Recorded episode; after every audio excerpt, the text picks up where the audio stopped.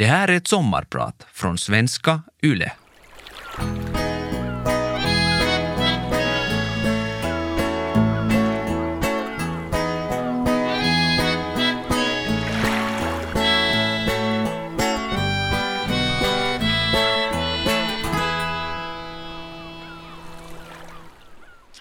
Klockan är 6.30 på Vasa tågstation. Snön silar ner från himlen och på perrongen står ett gäng huttrade vinterjackor och väntar på tåget som ska ta oss från Vasa till Helsingfors. Jag ångrar att jag inte tog mössan på mig i morse. Jag är dödstrött efter att ha stigit upp halv fem. Men tanken på min kommande jobbresa gör mig ändå lite glad i magen. Jag ser fram emot att få dricka mitt morgonkaffe i tåget och göra mina sista förberedelser inför den efterlängtade presentation jag ska hålla i Helsingfors. Glad över att få träffa mina härliga kollegor när jag väl kommer fram. Tåget rullar punktligt in på stationen och det är min tur att kliva på. Då händer det igen. Det har hänt förr och det kommer sannolikt att hända igen Hissen som ska lyfta mig och min rullstol in i tåget har ett tekniskt fel. Min rullstol väger strax under 200 kilo och hissen är min enda väg in. Jag drar en lätt uppgiven suck. Tåget rullar iväg utan mig. Den där gången blir jag väl bemött och jag får en försäkran om att det ordnar sig och att det finns en lösning på hur jag ska komma till Helsingfors. Men jag kommer som vanligt för sent och jag missar halva mötet.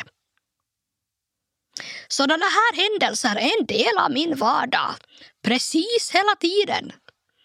Mina planer blir omkullkastade och jag får göra upp nya planer. Rullstolstaxin är en bra B-plan. Den tar mig till Helsingfors, men den är svår att jobba i. I sådana här situationer har jag alltid ett val. Jag kan bli förbannad jag kan låta det förstöra min dag. Eller så kan jag välja att fortsätta dagen med att göra det bästa av den. Fokusera på det som jag kan påverka.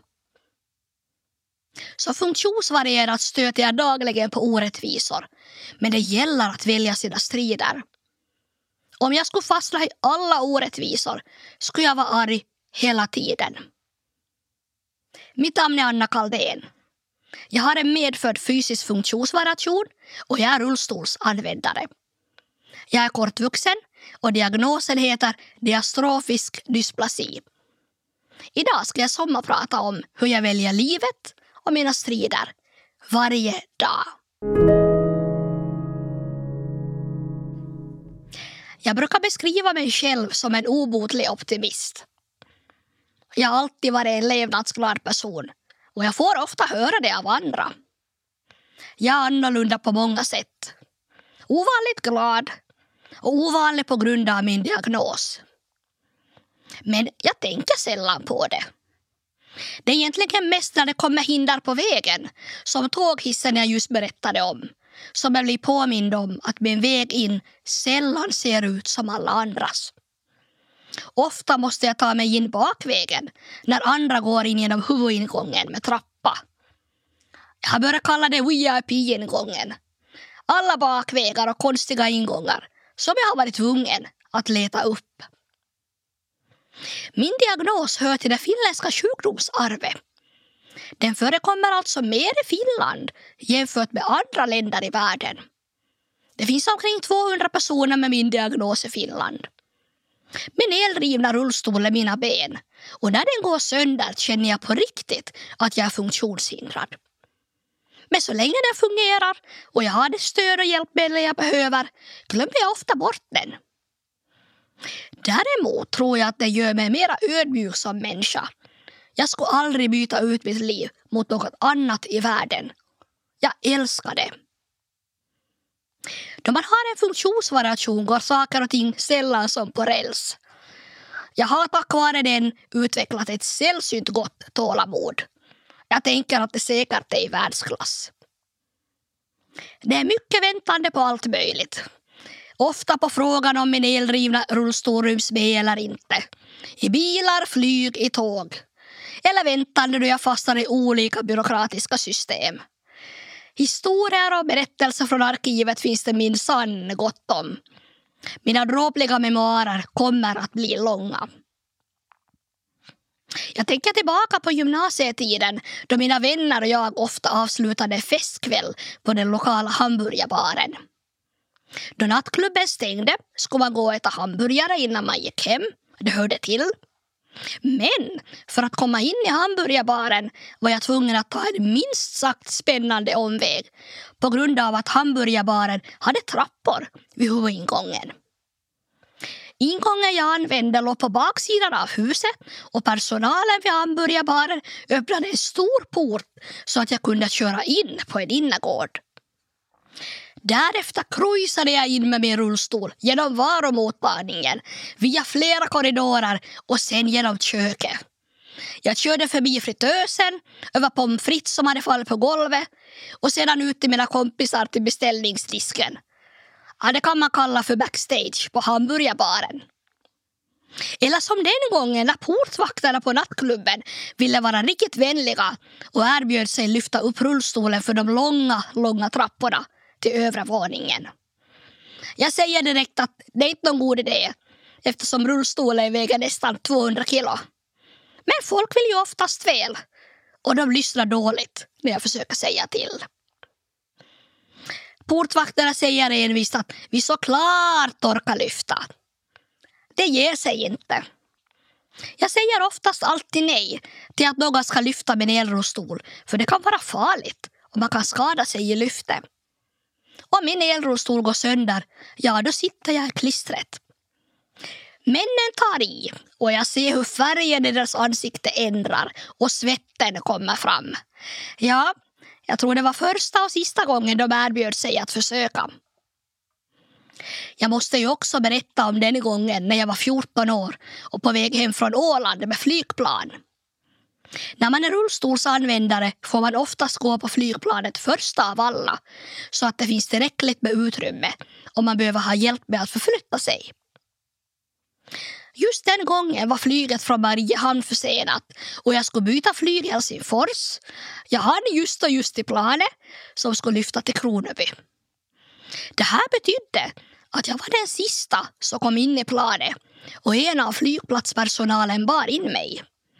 Och just när jag var på väg in i planet kom en vindpust och tog tag i min kjol. Där var jag, 14 år, med trosorna framme genom det hela fullsatta planet. Jag ville dö och sjunka genom jorden. Idag skulle jag bara skratta. Men efter den incidenten tänker jag mig för en extra gång då jag väljer att resa i kjol. I mitt liv är jag tvungen att lita på människor runt mig eftersom jag till en del är beroende av andra i olika situationer. Jag har blivit expert på att skanna av nya människor. Kan jag lita på den här personen? Tidigt i livet fick jag lära mig tillit till andra människor. Personligt utrymme och integritet är mycket viktiga för mig. När man är beroende av andra människor är det ingen självklarhet. Jag behöver hjälp varje dag. Jag måste lita på andra människor för att mitt liv ska fungera. Situationerna i min vardag kan vara dråpliga. Men nu som 42-åring så löser jag mycket med humor och skratt. När det kommer till kritan är vi inte så annorlunda vi människor. Alla har vi något vi kämpar med, oavsett om det syns utanpå eller inte. Någon kanske bär på ett trauma som hindrar en att leva fullt ut. Någon annan kanske kämpar med vardagsrumban eller att ta mod till sig att komma ur en svår situation. Medan någon annan har en funktionsvariation som ger dagliga utmaningar. Alla är vi olika och unika med våra variationer. Alla har vi ett bagage.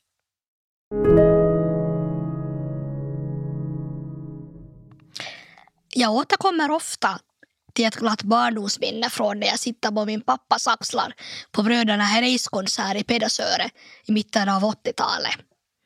Jag är så liten att jag inte minns de exakta detaljerna. Men jag kommer ihåg stämningen och att det fanns glädje och förväntan i luften. Flickornas axelvaddar, då permanentade hårsvallen, sommar, grönska och pirr i magen.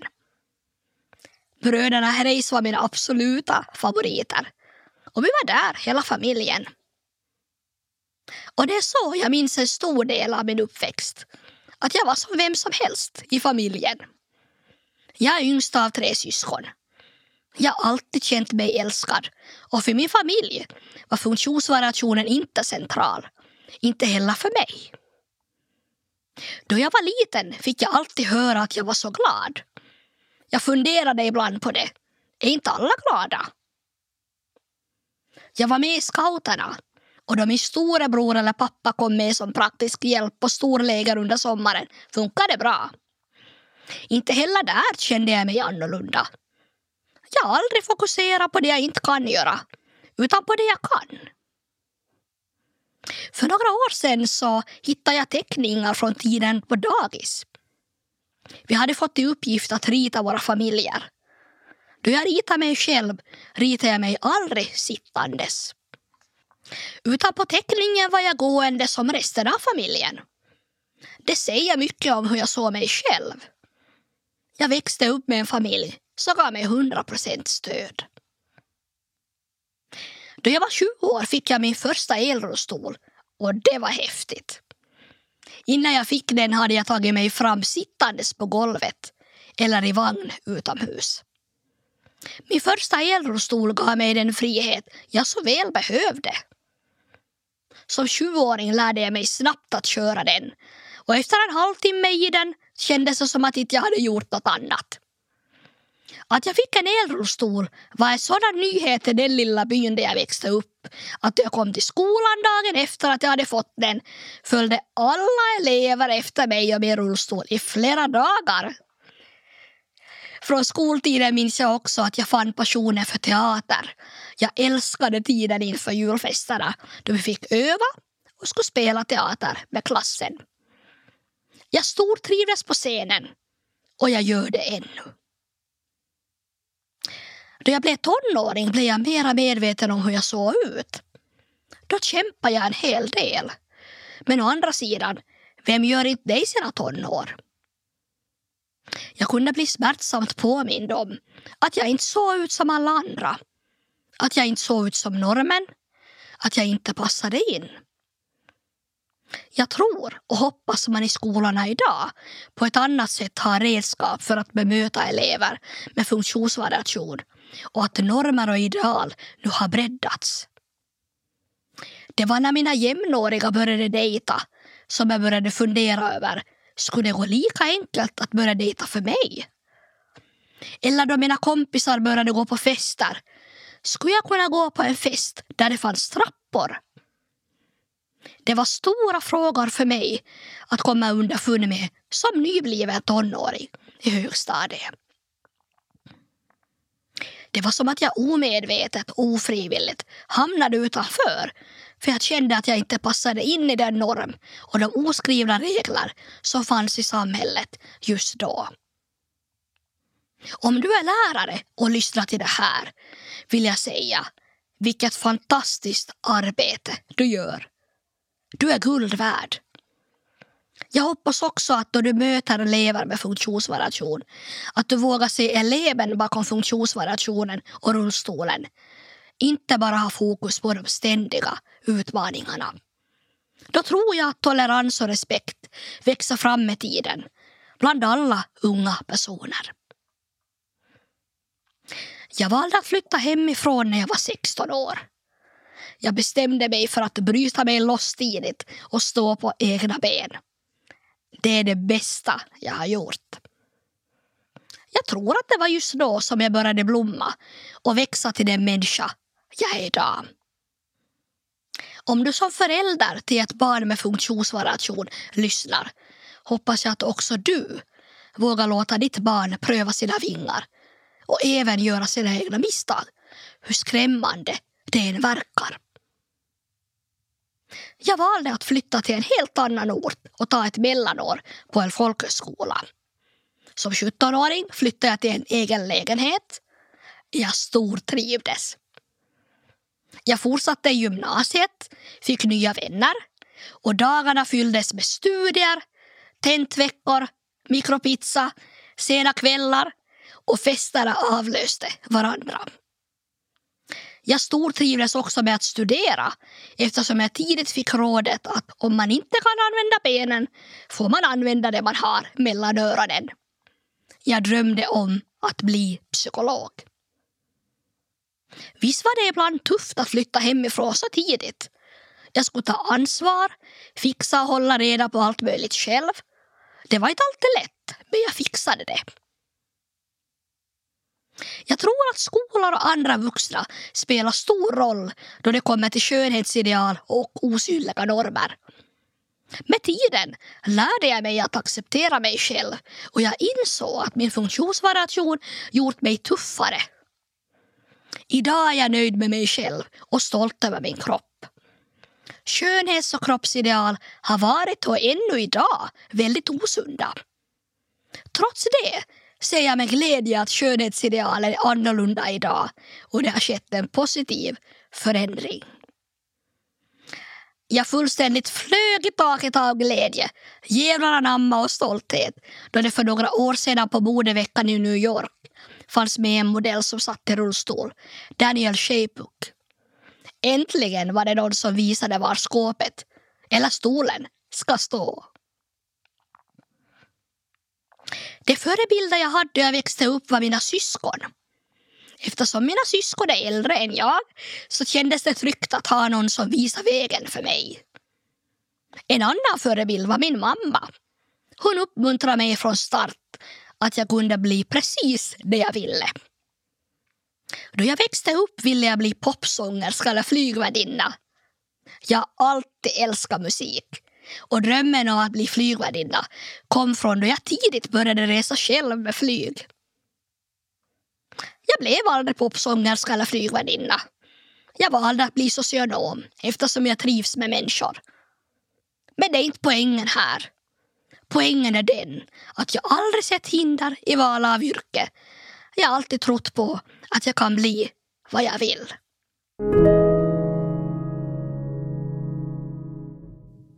Jag fick ganska tidigt i livet känna på hur det är att möta djup sorg.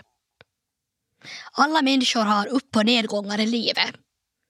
Jag tror att det är just kringelkrokarna som gör att vi växer som människor. Ingen lever ett liv utan sorg.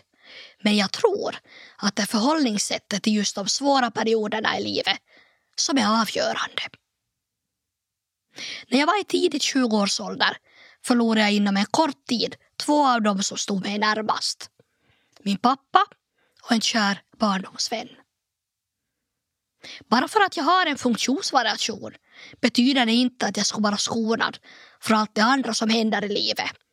Sorg och förluster drabbar oss alla och oftast med en kraft som vi inte kan förbereda oss på. Sorgen är en så naturlig del av livet men ändå så skrämmande och svår att tala om. Jag var ung med mycket erfarenheter i bagaget redan men aldrig förr hade döden kommit så nära. Också jag som var van vid att be andra om stöd i andra situationer blev nu plötsligt rådlös. Att be om stöd i sorgen var en helt annan sak och jag var ute på okänt vatten. Hur gör man? Hur sörjer man? Hur överlever man? Kommer livet någonsin att bli sig likt?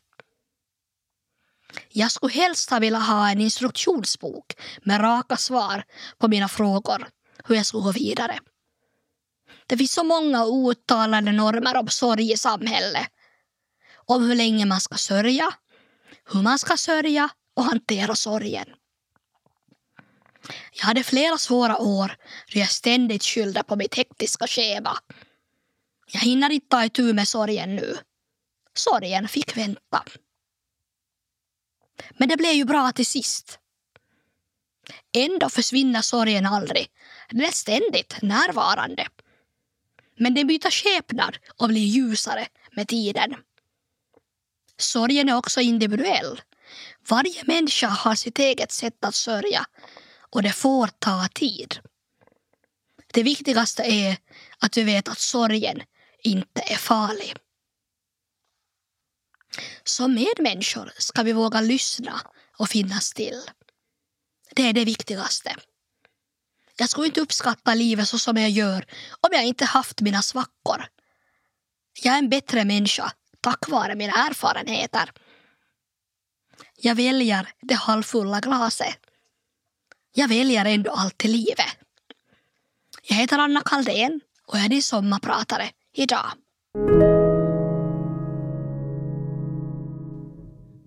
Det är tidigt 2000-tal i Åbo. Jag pluggar inför en tent i socialpedagogik. Men tentboken är på danska och jag svär inombords då jag ska försöka förstå de rätta termerna som jag behöver kunna inom sociala området jag studerar. Jag läser stycket igen och igen. Ger upp, läser igen. Plötsligt ringer telefonen och jag blir tillfrågad att ställa upp i kommunalvalet i min hemort Nykarleby. Jag visste egentligen inte vad politik gick ut på. Men jag kände genast att det här tåget var för spännande att inte hoppa på. Jag hade exakt en dag på mig att fundera på om jag skulle ställa upp eller inte eftersom kandidatlistorna skulle lämnas in. Dagen efter visste jag inte heller vad politik gick ut på. Men jag visste att det här ska jag göra. Jag säger ofta att de bästa sakerna i mitt liv är de oplanerade. De saker som bara händer utan att jag ens har tänkt att det skulle kunna bli så. En av de sakerna är just politiken. Jag trodde egentligen inte att politik var något för mig, men ack så fel jag hade. Jag blev invald i mitt första kommunalval som 23-åring och jag var yngst i hela fullmäktige. Jag spräckte samtidigt ett glastak eftersom jag hade varit den enda med en fysisk funktionsvariation i fullmäktigesalen. Det bästa med att vara politiker att jag inte blir dömd på basen av min funktionsvariation utan på basen av det jag säger. Och i politiken tar jag alla strider jag ibland väljer att avstå ifrån i min vardag. Som finlandssvensk, kvinna och en person med en funktionsvariation hör jag till en minoritet. Det finns inte många funktionsnedsatta politiker och kvinnor är särskilt underrepresenterade. Det vill jag förändra. Jag vill ha mångfald i politiken. Jag vill ha fler med, med olika typer av bakgrund, socioekonomisk status, ålder, kön, livssituation och drömmar. Jag vill att människor ska intressera sig för politik och upptäcka samma passion som jag känner. För allt runt om oss är politik. Den mat vi äter, den skola vi går i, den arbetsplats vi jobbar för. Rätten att kunna välja vem man bor med, rätten att bestämma över sin egen kropp, att kunna säga nej, rätten att få säga vad man tycker utan att straffas. Ofta gör vi politik till något oförståeligt då det egentligen handlar om vår vardag, varje dag. Det finns många olika trösklar och berg att bestiga om man har en funktionsvariation. Det kan handla om mentala trösklar, men också de fysiska. Som funktionsnedsatt politiker kan en fysisk tröskel vara att talarstolarna sällan är tillgängliga. De är oftast för höga och jag får ofta nöja mig med att stå på ett annat ställe där jag aldrig är lika synlig. Här måste vi stå på oss. Vill vi ha mångfald i politiken krävs en attitydförändring. Här ser vi igen hur normerna och de osynliga reglerna spelar in. Om vi vill ha ett samhälle där alla får plats måste vi också skapa det. Min dröm om att en gång bli riksdagsledamot lever starkt vidare. På 30 år har ingen person med funktionsvariation blivit vald till riksdagen. Det är en skam för Finland och det måste vi ändra på. Det är en av orsakerna till att jag tackat ja till att kandidera i riksdagsval. Men också för att det aldrig funnits hundra kvinnor i riksdagen. Mina bästa stunder i politiken är när jag träffade Paavo Lipponen. Att jag fått kandidera i riksdagsval, att blivit vald till vice ordförande i finlandssvenska socialdemokrater och att jag spräckt flera glastak. Det sämsta är min tävlingsinstinkt som kommer fram i politiken. Som politiker måste man alltid hålla sig framme och visa att man just är den rätta för uppdraget. Men samtidigt är det också just det som får mig att fortsätta. Två förebilder jag har i politiken är Marit Fältranta och Anna Lind.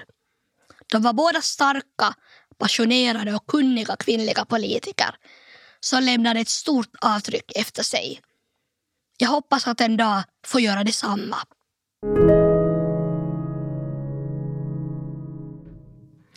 Oftast menar folk aldrig något illa när de säger Oj, du är så duktig. Vilket jag ofta får höra. På samma sätt som jag ofta får höra Oj, du är så glad. Jag vet att jag berör människor med mitt glada sätt vilket gör mig varm och glad i hjärtat. Men ibland då jag får höra att jag är så duktig eller så glad känner jag mig snarare som en liten flicka som får beröm istället för en vuxen kompetent kvinna med ambitiösa mål i livet. Och varför skulle jag inte vara glad? Jag har någon gång fått kommentaren att det är så otroligt att jag kan vara så glad fast jag sitter i rullstol. Att man tänker att mitt liv skulle vara extra svårt bara på grund av det. Visst kan det vara utmanande ibland, men att jag sitter i rullstol och har en funktionsvariation är ju inte en sorg. Det är snarare en egenskap som är jag. Och vem är det som säger att just jag ska ha det svårare än den medmänniska som sitter bredvid? Vi vet aldrig vad människor runt om oss går och bär på. Ibland kan jag bli irriterad på folks kommentarer. Men jag vill inte säga något om det. För jag är rädd att såra personens känslor. Och det vill jag ju inte göra. Nu är det bra att du har kommit dig ut idag. Det är kommentarer jag ibland får på baren av människor som är lite överförfriskade. Oftast låter jag kommentarerna passera. Låter det gå in genom ena öra och ut genom det andra. Vad tänker du att jag annars håller till? Tror du att jag sitter hemma och knypplar hela dagarna? Skulle jag ibland ha lust att svara. På en sämre dag har jag lust att svara. Ja, men jag visste det härligt att vara ute igen. Jag har ju inte varit utanför dörren på fem år. Eller någon som klappar mig på huvudet som ett barn för de blir osäkra på hur de ska bemöta mig. Ja, det har jag också varit med om. Jag skulle aldrig komma på idén själv att klappa en annan vuxen människa på huvudet. Vem gör så? Eller så kan jag möta någon som artikulerar väldigt ordentligt så att jag ska förstå. Eller en blick som säger stackars dig som sitter i rullstol. Jag har varit med om det mesta och sett det mesta. Jag vet att de flesta menar väl. Men bemötande kan ibland bli lite tokigt. Var bara dig själv. Tänk på hur du själv vill bli behandlad. Då vet du hur du ska bemöta alla typer av människor. Det är inte svårare än så. Jag kan också själv vara osäker i nya situationer. Vi är egentligen inte så olika vi människor. Alla sitter vi i samma båt. Men säg hellre någonting än ingenting. Våga säga fast det är fel. Och tänk inte på att alltid behöva vara politiskt korrekt. Det viktigaste är att du är dig själv och att jag får se just dig. Det är också okej okay att fråga mig då vi ska ses att Hej Anna! Kommer du gåendes till restaurangen idag? Det låter lite konstigt att fråga Hej Anna! Kommer du rullandes till restaurangen idag? Min rullstol är mina ben och det är mitt sätt att gå. Jag är inte heller alltid politiskt korrekt. Men jag vet att om jag bemöter andra så som jag själv vill bli bemött, då kommer jag långt.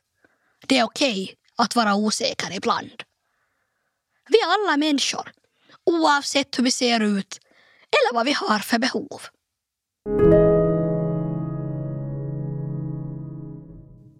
Finland är en föregångare i många frågor som berör personer med funktionsvariation. Men det finns frågor som ännu är tabubelagda. År 2016 ratificerade Finland FNs konvention om rättigheter för personer med funktionsnedsättning. Det innebär att Finland har förbundit sig att förverkliga de rättigheter som finns i konventionen och att personer med funktionsvariation har rätt att vara delaktiga i samhället som alla andra.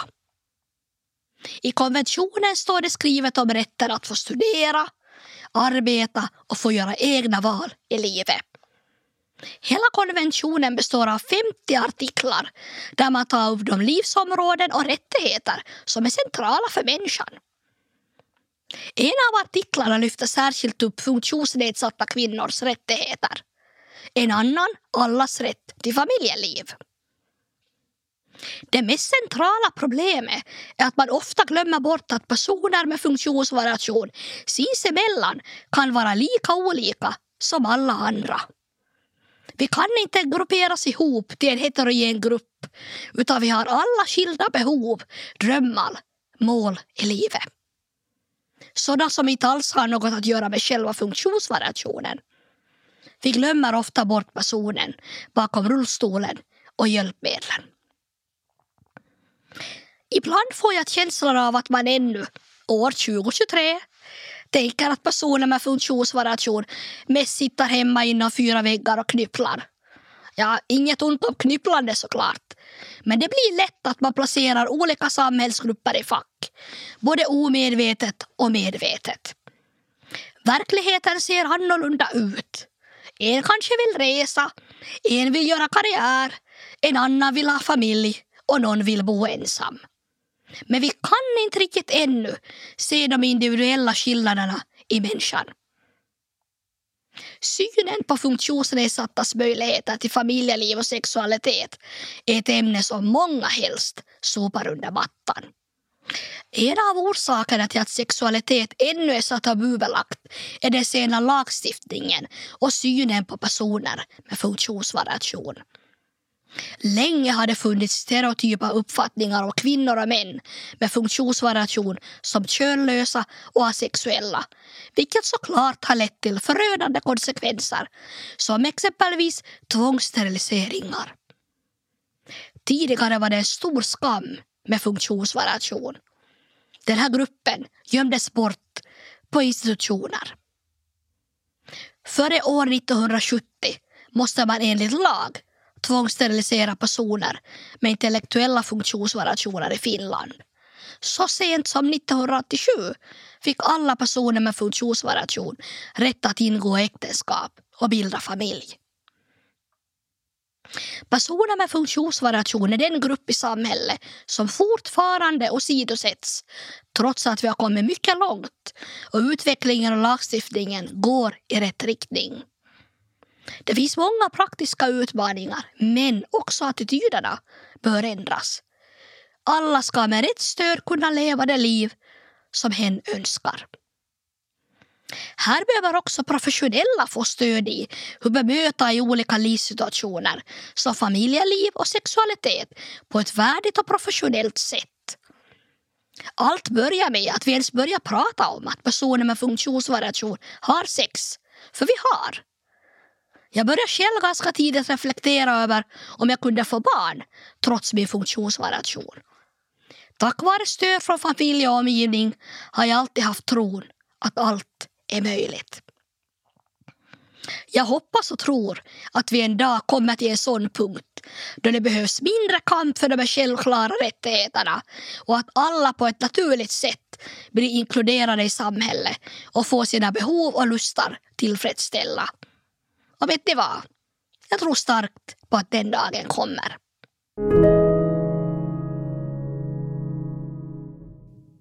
När jag blickar tillbaka på mitt liv så här långt ser jag bara allt jag kan önska mig.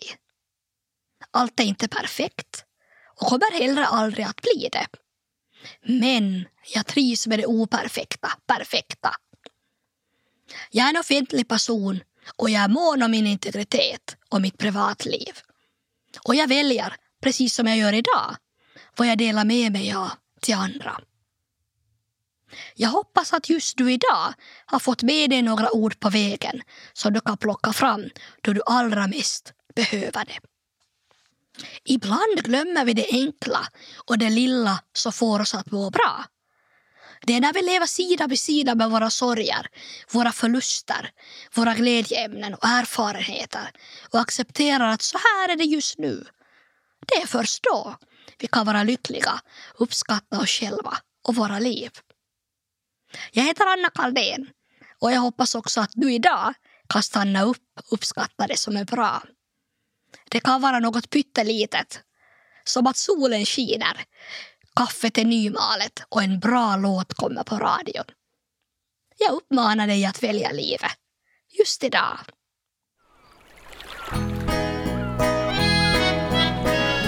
Du har lyssnat på Vegas sommarpratare med Anna Kaldén. Redaktör Linn Ljung. Vegas sommarpratare görs av Parad Media för Svenska Yle.